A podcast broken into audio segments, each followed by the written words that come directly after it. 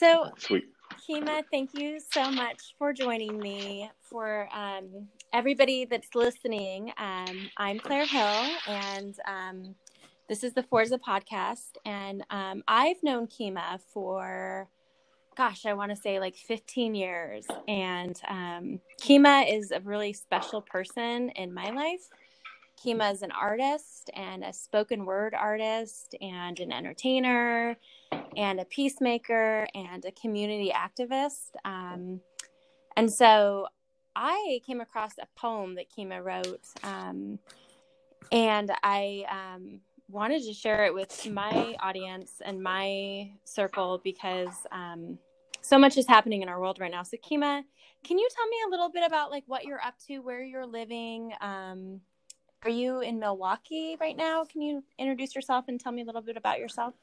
Uh, peace. Yes, I am uh, Kima Hamilton, and I think all the things you mentioned. Uh, um, I, I currently I'm, I'm moving back to Anchorage, Alaska. So I guess I'm you know my my my heart is in Anchorage. Uh, physically, I've existed in Milwaukee for the last few years, um, but have, in these last you know two months have uh, started making my way back to back to Anchorage. nice. Yeah.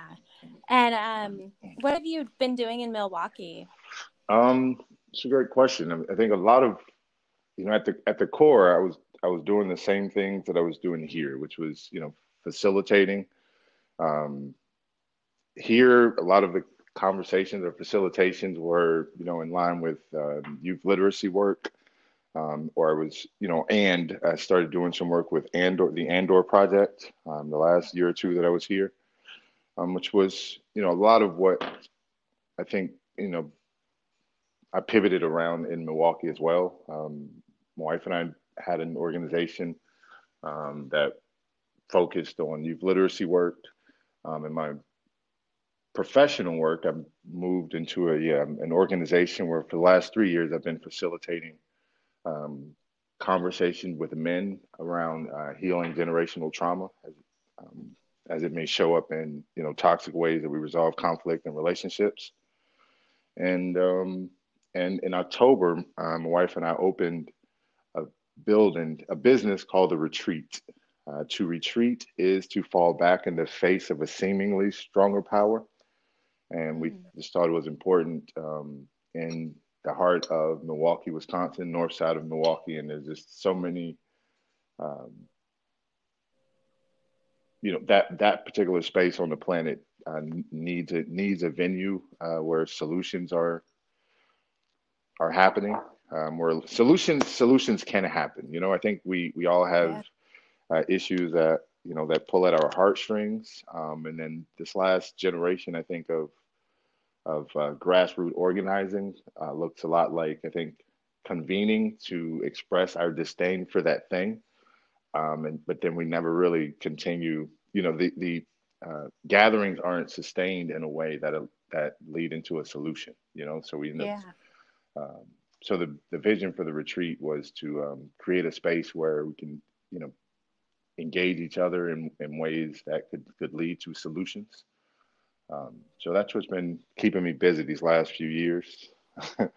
Um, yeah. But, so, Kima, let me throw this out there, and we'll okay. talk about it at the end. But are you um, moving back to Alaska? Are you going to be available for educators to hire you to do like literacy work with children? And I mean, is that something you're still able to do for schools and that writing work? Something a- able to do, yes. Um, okay. I think like to to what you alluded to earlier, there there's so much going on, and um, these last few years, I've been, you know, so I had an I had a personal incident where I, I intersected with uh, I was I'm going to say implicit bias. I'm going to use that term um, yeah. to the point where I was removed from a Delta flight a couple of years ago, and um, that experience uh, locked.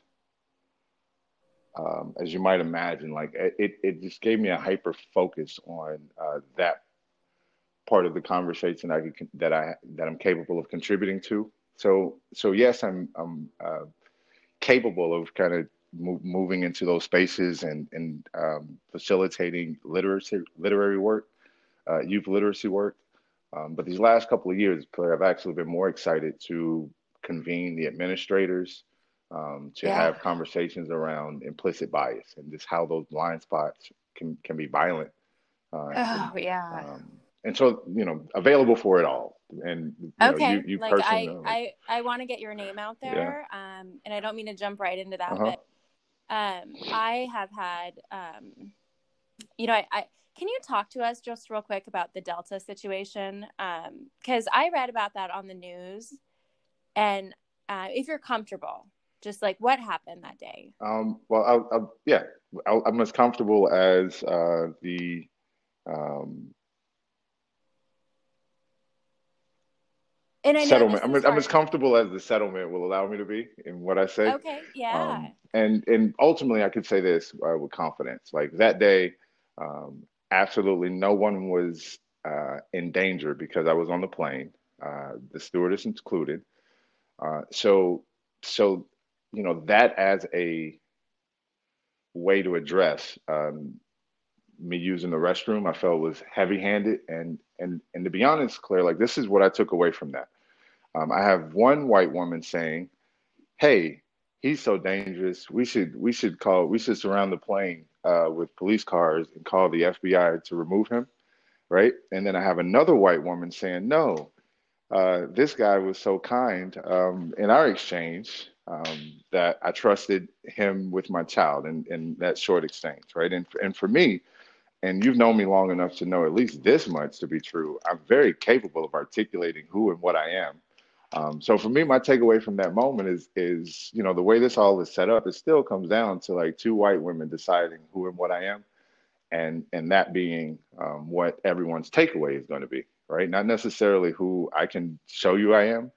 It's um, you know in one in one particular instance, like you know law enforcement literally are negotiating and navigating one white woman's um, account of what that was um, and my saving grace was another white woman saying, no, no, no, to the point that she was willing to be public about it too. And that's another, um, yeah.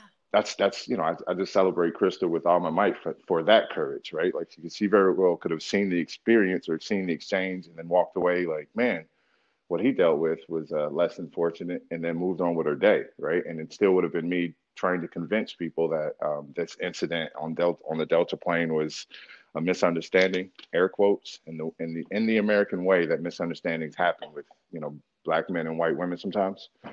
Um, and so so all of that, but all of that I still file now. Now that I'm had the opportunity to kind of delve into this, I I, I, I Claire, I file it all under brain science, right? Like mm-hmm. like everything about our bodies and our brains specifically are just designed to keep us safe and um, in those moments of fight or flight, in those moments where your body system moves into a space where it thinks it, it's fearful, like it's gonna it's gonna revert back to instinct, and and that's where to me I, I feel the that's where the exciting part of the conversation is, um, because all of our instincts has been influenced by, you know, white male colonial patriarchal um, um, capitalist think right at the core of, of who, how all of us are socialized that's in there right? Regardless of what our values is, what our morals are, um, that that's in there. And and so in those moments where we're trying to decide, you know, what's safe, what isn't safe, um, we're you know like our body's going to go back to the language first of all that we that we share, whether we introduce the language into the lexicon or not is separate. Um, but there is a language that we all share as we navigate uh, these types of conversations, and and and and it's rare that the language that we have available uh, hits the mark. So so we're so we're kind of fumbling through this conversation with language that isn't really accurate or, or specific to the emotion, um, with with instincts that we don't that we aren't always um, clear about, right? Like so so I might see a person respond in an instinctive way, and my the language that I have uh, to go to is that uh, they did that thing because they're a horrible person, right? And mm-hmm. um, I've I feel like I've been able to expand that thinking to to an extent. Like the uh, my wife and I have a, a training um, facilitation that that we've uh, put together.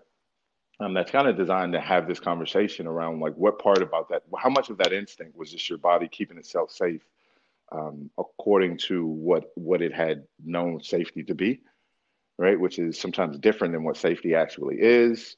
Um, definitely far from um, you know, those hard, stringent lines that we have, like in a, in a sense that like I just showing up as a six foot three black man um, can invoke fear. Just me standing in in my body uh, yeah. can can invoke fear, and I and and I have to move through a world with with that type of wherewithal, um, and with the hope that you know by having this conversation in this way, it can start reframing. Um, yeah. You know what what it looks like and what it feels like. Uh, yeah, Kima, I um, answer.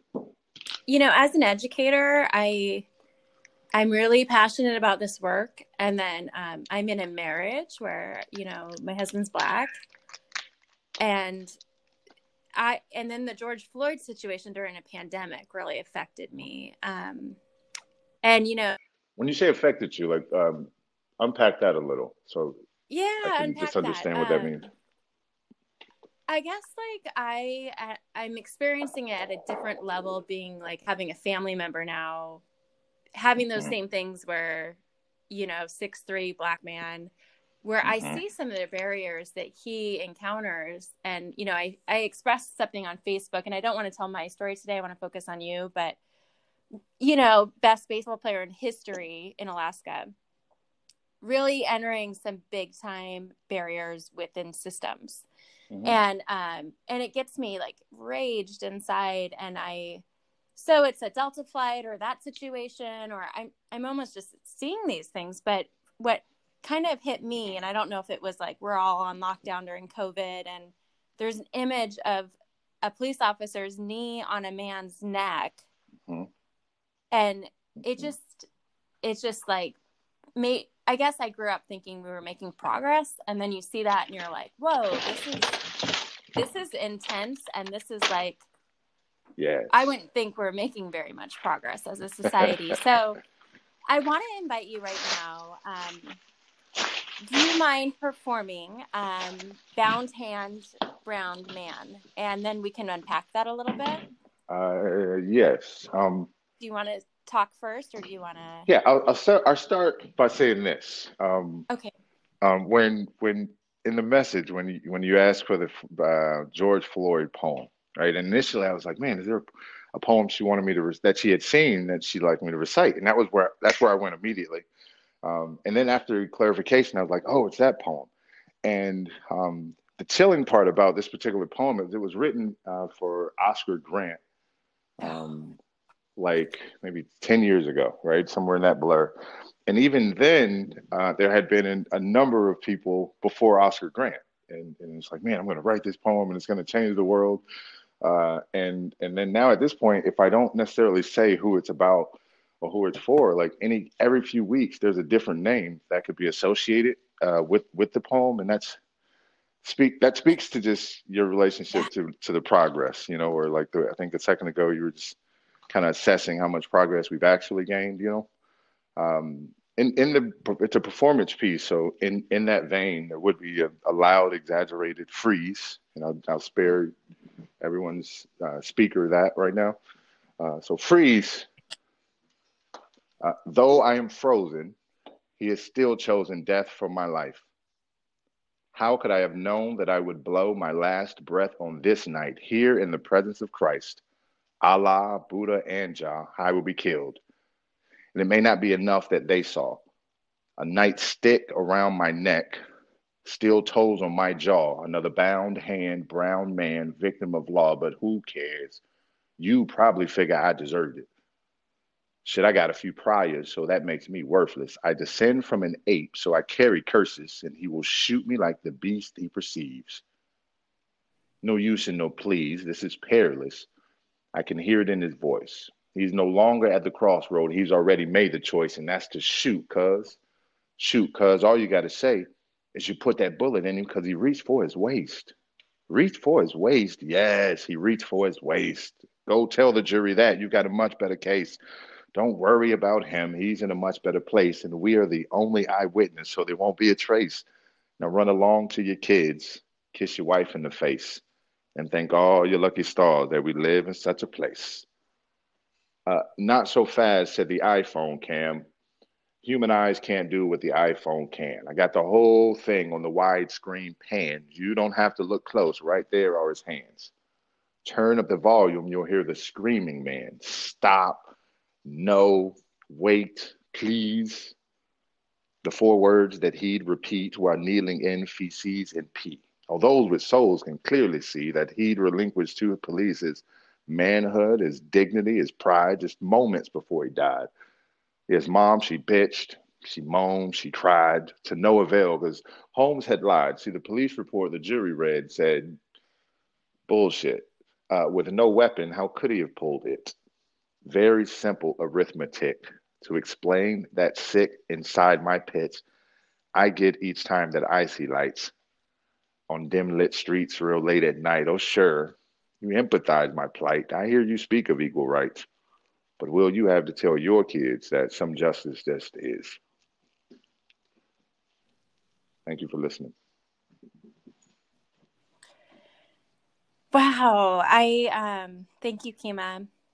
I think what you mentioned is when I said the George Floyd poem, like this has been happening since, you know, forever. And mm-hmm. um one of the things I want to talk to you about is um do you feel like that's trauma for children, black children to see on TV a cop with his knee on a, a neck? Like it's just like um, so much of this is just images in their heads and how can we show up as white people to to help change this how what are what can we do what can education um, do? I mean I, those are so, loaded questions i know there's like three of them in there and i want to i want to um, start with the question about the trauma right? And, and my answer is like yes it is. It's it's trauma for kids uh, it's trauma for adults trauma for white people, black people, old people, young people, um, and um, a uh, police officer uh, kneeling on the neck of, of a black man for eight minutes is absolutely the American way, right? And so, you know, I, I personally feel that that image um, is a great starting point.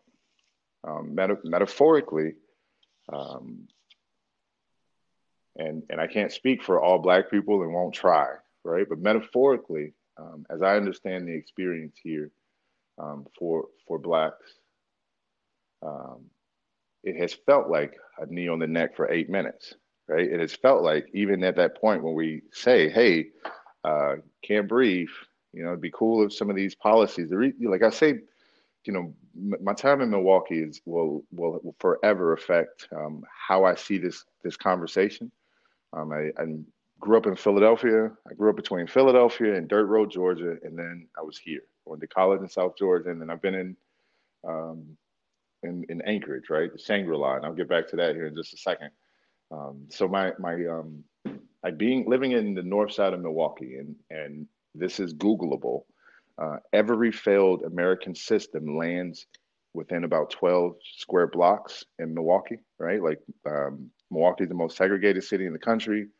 Um, they wrote the blueprint for redlining. Um, and, mm-hmm. and, the domino effect from redlining is once we know where a certain demographic is, we know which uh, which neighborhoods to over police uh, when we need to fill these jails, when we, when we create these jobs, when we when we build these uh, in, these facilities in these rural areas as a uh, political um, offering, right, into places that that need industry. So we'll give them prisons as an industry, and then we have to give them bodies, right? And we're gonna where are we gonna get these bodies from? We'll just over police these areas. We'll create uh, systems where where you actually can be, you know, like a um, you know, it's it's a they have crimeless revocation there, and I and I could go policy wise. This could be another podcast, right? But just as a crimeless yeah. revocation, comment, you know, like that's a policy that says I they someone could take my physical body away from my family uh, and and and put me in an institution without having committing a crime because of a crime I committed so long ago. Um, but the system still needs bodies, and they still need access to these bodies, and and getting these bodies from the equivalent of, and I'll just throw Mountain View out there just to keep it in in terms that Anchorage can understand.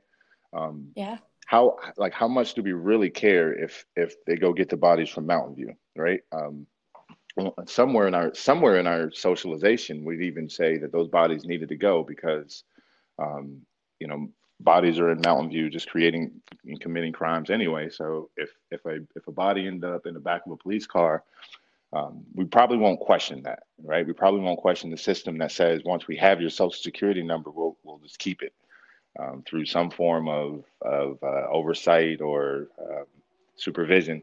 Um, and and it's the you know it isn't the system it's the you know understanding that these things are happening and and not uh, engaging those things. So like i think that's question number two what could be done? Um, and and my thing is my thing is just kind of be um, there's so there's so much happening claire right? Like there's a point where i, I know I, I get overwhelmed with like what conversation do i have the capacity for right? And so i feel like that's the first order of business. I was listening to the podcast with Solveig and, and just real, first of all, I just love Solveig and just her intention for every moment that she's ever in, you know. Um, and I, she she mentioned something in that podcast that I think is is really important to this, and that's just I think having a having having the centering to to know what conversation you have the capacity for in the first place right and that's mm-hmm. probably the healthiest thing possible because from there you know which um, conversations you you you should or should not be a part of, right? And that type of clarity will will help you with your bandwidth, and that's white, black, or indifferent. Like I've I've had to be very selfish with my energy lately, um, because I just capacity wise um, don't don't have that roller coaster in me multiple times a day. You know, yeah. and and if we're having the conversation, it is a ride for me because that's the only one. Those are the only conversations I want to be in. The ones that that are meaningful and the ones that will take me to just a lot of different emotional spaces. Um, and so I, I, personally have, have made the choice that, you know, I just have to protect my bandwidth in a way to, to where like I can only lend that energy to conversations that are, that are in the, the solution stage. Um, and there, and there are convers, there are conversations as widespread as like, what is Juneteenth? Right. And, and honestly, Claire, I, I don't have a lot of capacity for those. I'm to need you to do that research on your own.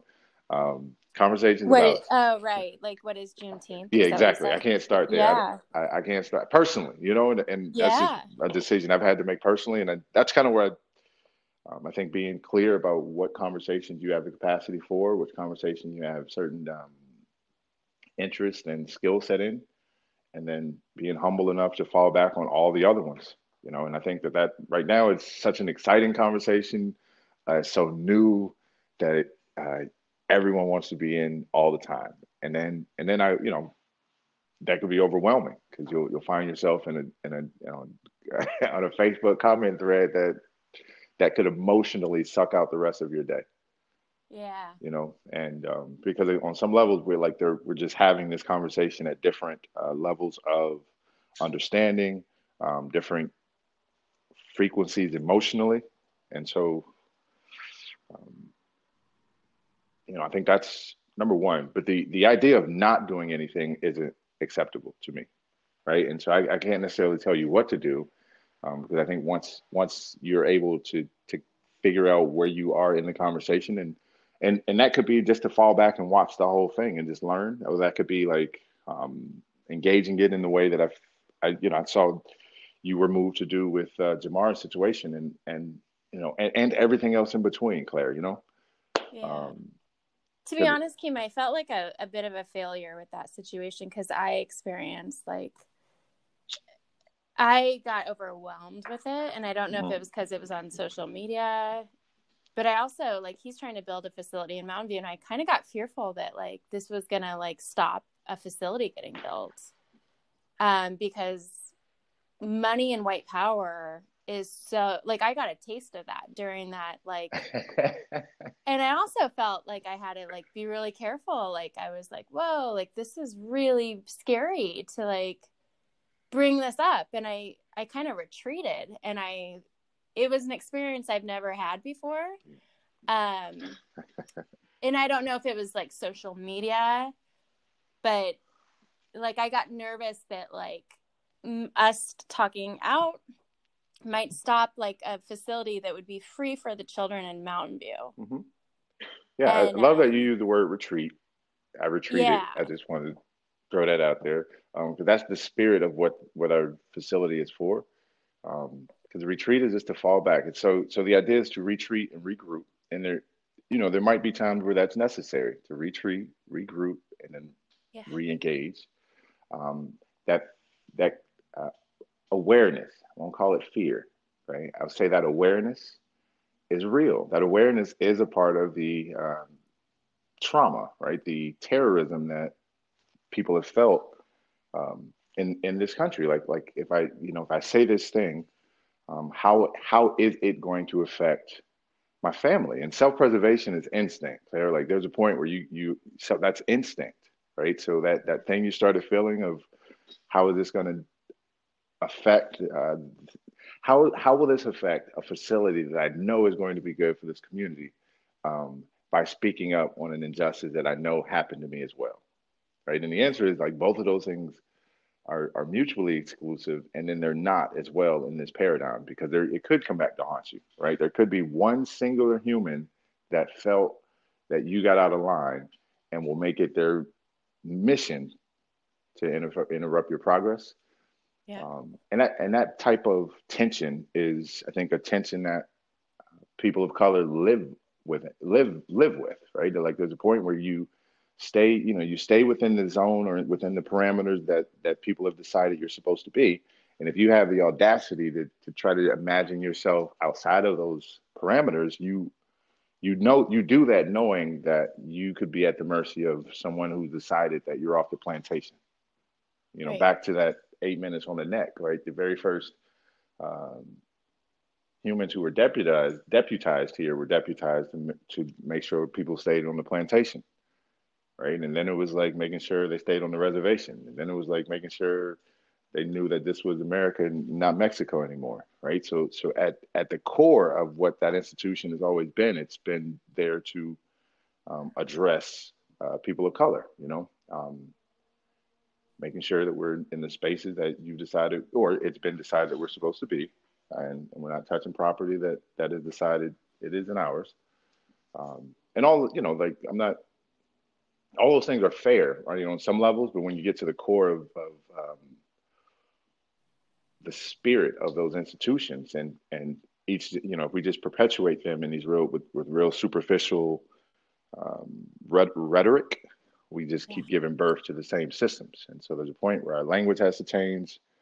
Um, again, our willingness to to to to, to address the thing, um, and that you know, like that audacity it takes courage. So I, I applaud your courage. I followed it. I followed it, you know, on on in the social spaces, so I could I could, you know, you could I, feel I could, the uncomfort. Could, yeah. Mm-hmm. And so and how and how necessary it was. Yeah, like um, you know, as an educator, I'm hustling and I'm like, let me figure this out achievement gap out, which came out, you know, just to be honest with you I'm sure you know there's an achievement gap with Black students in our district, and also, also Alaska Native students and Samoan and Polynesian. You know, they're suspended the most, and it's mm-hmm. glaring. Like 20%, uh, they have 20% proficiency compared to white children that have like 60% in reading and math, 60 mm-hmm. versus 20%. And that's not at like, that, that's like a district wide thing that matches the national level. And so I see educators like hustling and, you know, I, I see myself doing that work and I but then when I see a system like a baseball system and it's so glaring, it's like, hey, you got to be part of the progress too. But anyway, um, last night I watched Brene Brown, who reminds me of Solveig. um, uh. She's great, but she talked about this work and she said, for white people, your comfort is not at the center of this discussion. And I think that as white people, it's gets really uncomfortable really fast. Uh-huh. I think it's trendy right now to say Black Lives Matter. And then it's also trendy. What I'm hearing now from people is, oh, Black Lives Matter movement is actually a violent organization and then i want to challenge like anyone who's listening to actually dig deeper and think of all the white journalists that are telling us that story about black lives matter and so it's there's so many systems and it like you said it's just so overwhelming um But is there like, you know, and if you don't, it's it's okay. But I've heard a lot of white allies, and you know, hey, I'm gonna listen. I'm gonna stop my social media and listen. But I don't know if people actually have people they're listening to. And so, do you have any advice for mm. um, anyone on this podcast? You know, be part of conversations, but how do you interrupt things? Like how? Well, there's just that's a, thank you for that question, Claire, because um, the the version of me that's moving back to Anchorage um, knows that interruption will be necessary. Yeah, I can't say I'm moving back to interrupt things. I'm saying that um, my babies are here. Um, my babies are at the mercy of these systems, and um, these systems have to be interrupted, right? And um, living living in, in Wisconsin has taught me the difference uh, between an ally and an abolitionist. And that clarity is um, that that that that clarity will will guide my um, my answer to this question, right? So there, there's diff- there is a difference between an ally and an abolitionist, and as a as a black man, um, I know how important both are and I'm now learning how important the clarity of those positions are as well. And um, the ally energy for, for me is um, the, the energy that will will be very focused on helping me um, manage systems that are not fair or equitable. And then the abolitionist energies will will will be more focused on dismantling or reimagining systems that would require me to have to to be resilient in the first place, right? And those are two different uh, thought processes. Those are two different humans, and um, I think Anchorage has fallen into the ally energy as a way of life, as a as a you know, because first of all, I I will I I will tell you if you're an ally or an abolitionist, right? Like that's you don't even get to say that you're an ally Mm-hmm. You, you, get to be an ally. You get to be an abolitionist, and then your your movements will will then speak for themselves, right? So just the idea that I can you can self declare as an ally is already a, as I see it, um, a, a problematic start. yeah. um, yeah. Because then there's there's all that takes is you deciding, and and if, and and yes, it, that intention will be necessary and and and kind of ordering your steps, if you will.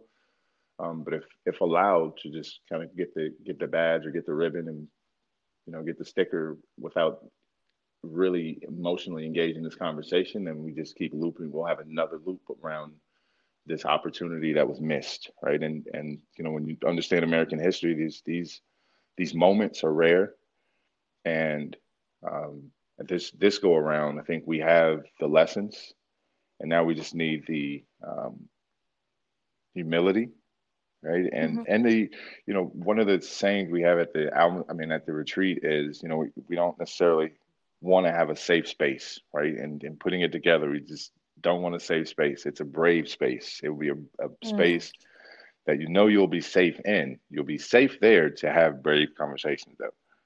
Um, we want people in the room from different from polar opposite point point of views because somewhere in the middle is the truth and until we're in the room and until we're in conversation, um, that doesn't happen. Everyone just kind of, you know, back to back to that socialization. Like from from the little league level, um, we are socialized to rah rah our team and to thumb our noses at the other, right? And that's outside of race. That's just once I determine that you're on the other team, it's like how do I how do I put my knee on your neck? That's that's the American that's the American way. Um, and we do it with jerseys on. We do it with um, you know high school logos on. You know, but at the core of that spirit, I, feel, that that becomes a a hindrance when we are trying to kind of sort through some really important and necessary necessary conversations. You know, so let's say you know, and I'll hopefully go into the third question you asked about the education piece. There's a um, as a parent of let's say you know my my children have um, um, very chocolate hue. And then, as a matter of fact, they referenced themselves growing up as uh, as they were trying to sort through race. Uh, they would reference themselves as chocolate and peanut butter, right? um, and in in Anchorage, and and like you you mentioned that, that that's a conversation that that's kind of national. So like you know, so um, my daughter, our daughter and um, Milwaukee, uh, went to a private school um, school, same school her father went to, um, predominantly white.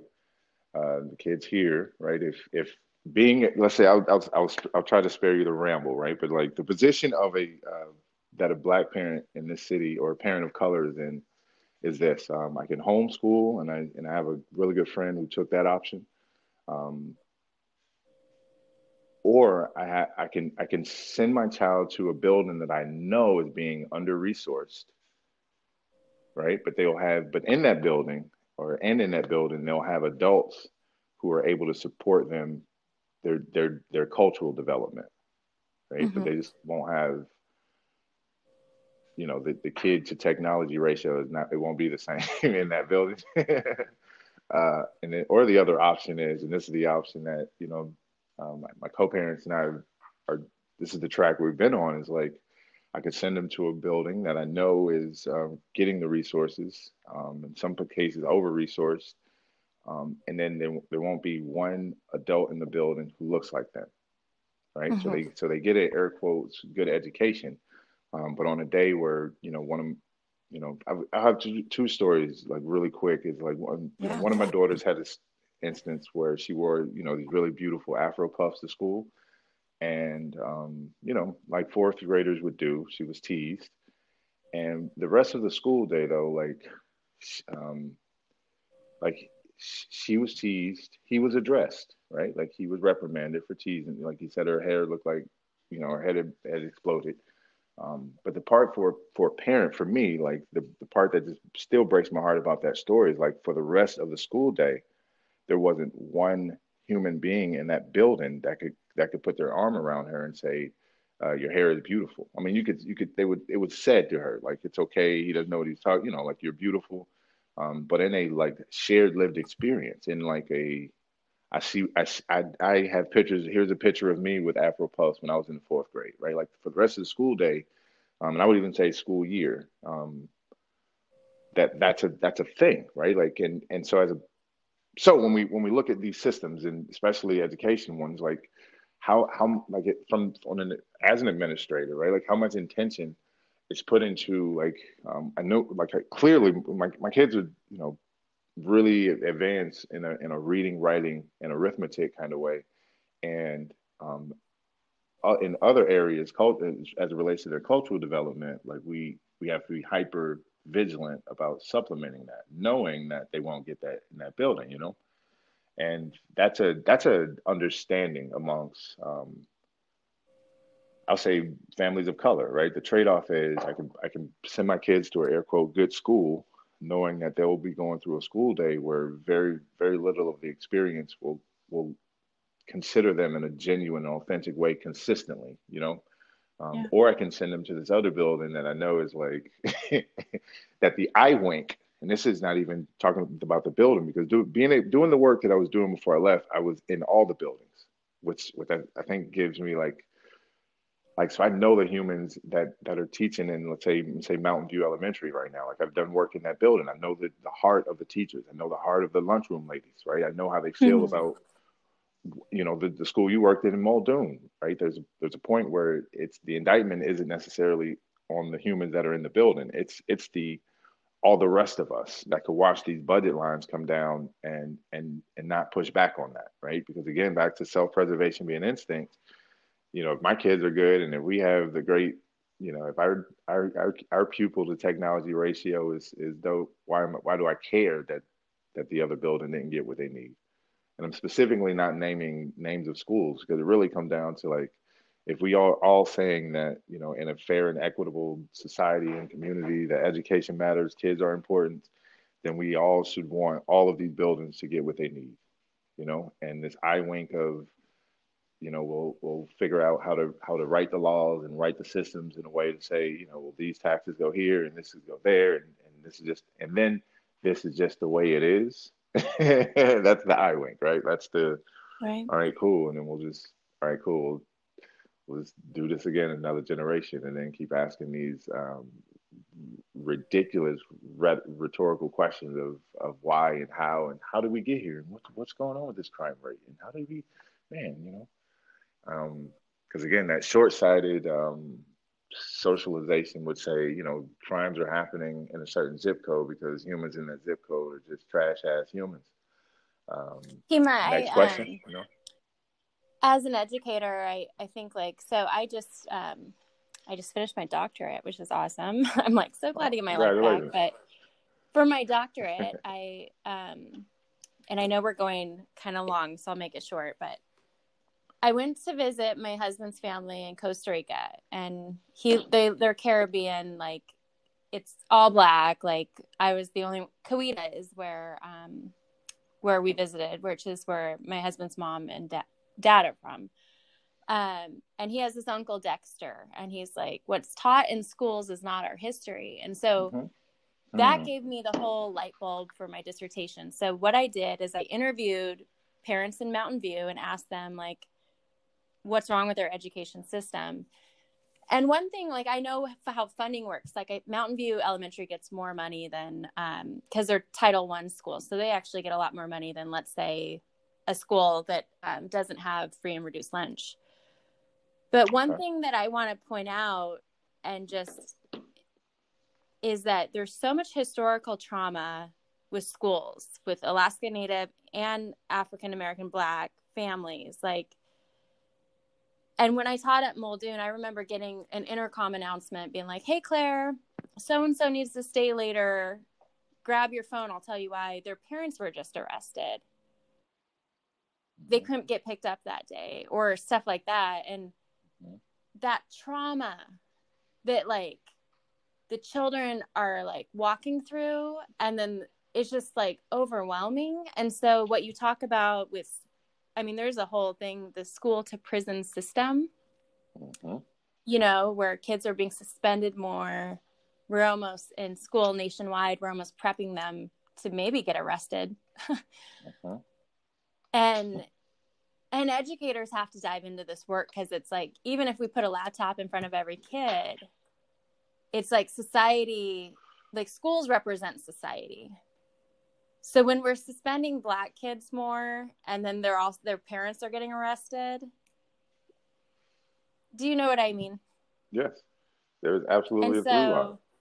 Yeah, and so um I just want to continue that conversation and I want to get you in front of leaders because um it's not obvious, you know, and it, it's like why is this not obvious? We need to make it obvious. And um and I, you know, I know your children and I love your children, but it's heartbreaking that a child would go through that. Um, and so, in my opinion, there needs to be emergency ways to get more diversity in our school, whether it's like waivers for teaching certificates. I don't know what it would be, but you know.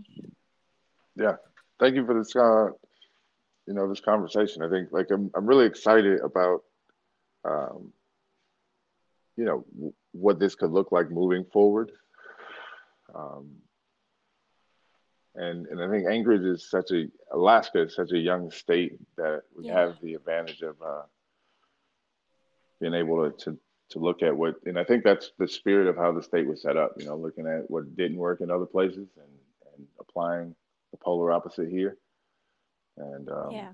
I think these conversations are opportunities to to be clear about the parts that aren't working, right? Even the parts that yeah. feel good. um, mm-hmm. At the core, there, there's fundamentally some blind spots, and um, those blind spots can not can be are costly. And, You've been such a um, a ray of sunshine in so many people's life, life, and I'm glad you're back in town. And um, I'm grateful for the space you you gave today. I know your time and space is precious, and um, you're so articulate. So I just want to I just want to thank you. So, man, thank you for this uh, platform. Yeah. Okay. I will talk to you soon, Kima. All right. I'll talk to you soon. Thank you. Bye.